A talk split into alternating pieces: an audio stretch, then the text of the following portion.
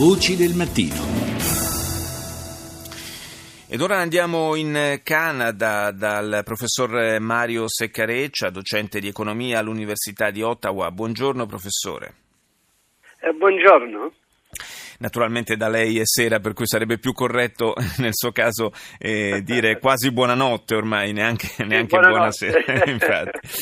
Eh, parliamo, parliamo, di quanto sta accadendo ormai da una decina di giorni nella provincia dell'Alberta, questa, questo rogo immenso, abbiamo visto tutte le immagini davvero impressionanti eh, del fronte di questo incendio gigantesco eh, che ha travolto veramente tutto quello che ha trovato sul proprio cammino, vegetazione, case, eh, automobili, infrastrutture. un, un un incendio che ancora eh, si stenta a, porta- a, rimettere sotto controllo e che eh, rischia di avere anche delle, diciamo, delle, conseguenze sul piano economico, di presentare un conto piuttosto salato al Paese.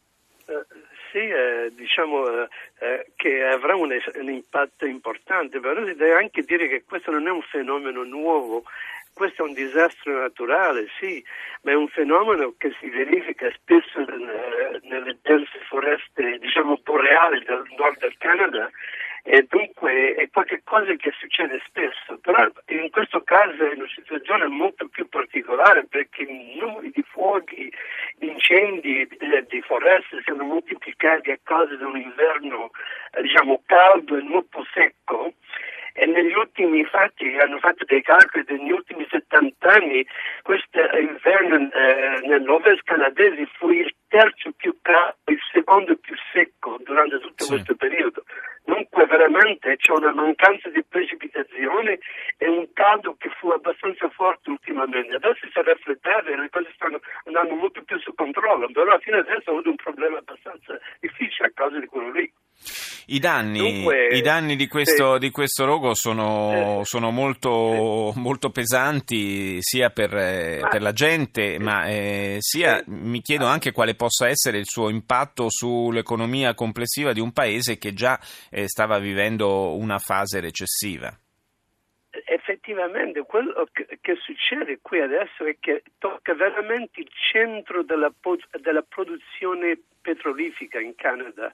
Fort McMurray, che è una città diciamo media canadese di circa 90.000 diciamo, abitanti, e lì si trova tutto intorno a, quel, a, quella città lì si trovavano per esempio c'è la produzione dell'industria diciamo de, delle sabbie bituminose. Dunque c'è, c'è un tipo di, di, di, estrazione di petrolio in queste sabbie che è veramente eh, tocca circa il 20% della produzione diciamo, della provincia, dunque è molto importante.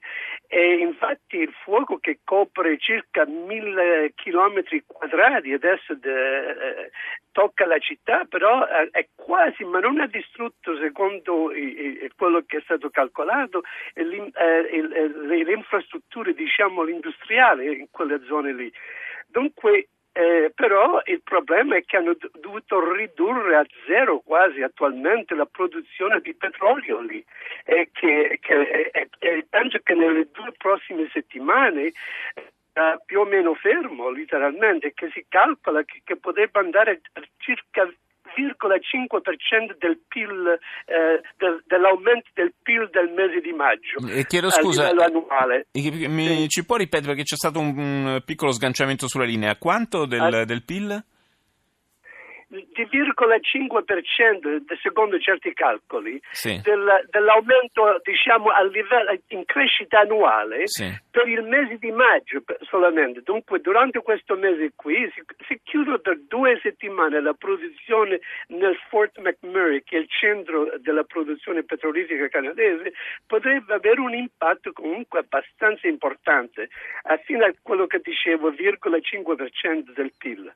Dunque è qualcosa molto serio perché naturalmente eh, il Canada che si è orientato nell'ultimo decennio molto di più nella produzione petrolifica, sull'esportazione del, del petrolio dell'Ovest e questo qui eh, avrebbe degli effetti a, a, parecchi livelli, dunque è lì che è il problema che deriva eh, questo fuoco, che, questo incendio che ha avuto un effetto paralizzare la produzione petrolifera. Sì, e poi naturalmente bisognerà fare i conti con eh, la, i danni alla popolazione, la ricostruzione delle case, insomma. Sì, eh, sì, è enorme attualmente perché è una città di più di 80.000 abitanti e dunque da, un colpo hanno dovuto tutto, tutti fuggire e, e, quando ritorneranno, se ritorneranno, in sì. che modo e come, è una cosa che non si, è incalcolabile quasi. Sì, veramente ha le, le, proporzioni quasi di una, di una piaga biblica, fa veramente fa veramente impressione e sensazione. Io ringrazio il professor Mario Seccareccia per essere stato in collegamento con noi da Ottawa.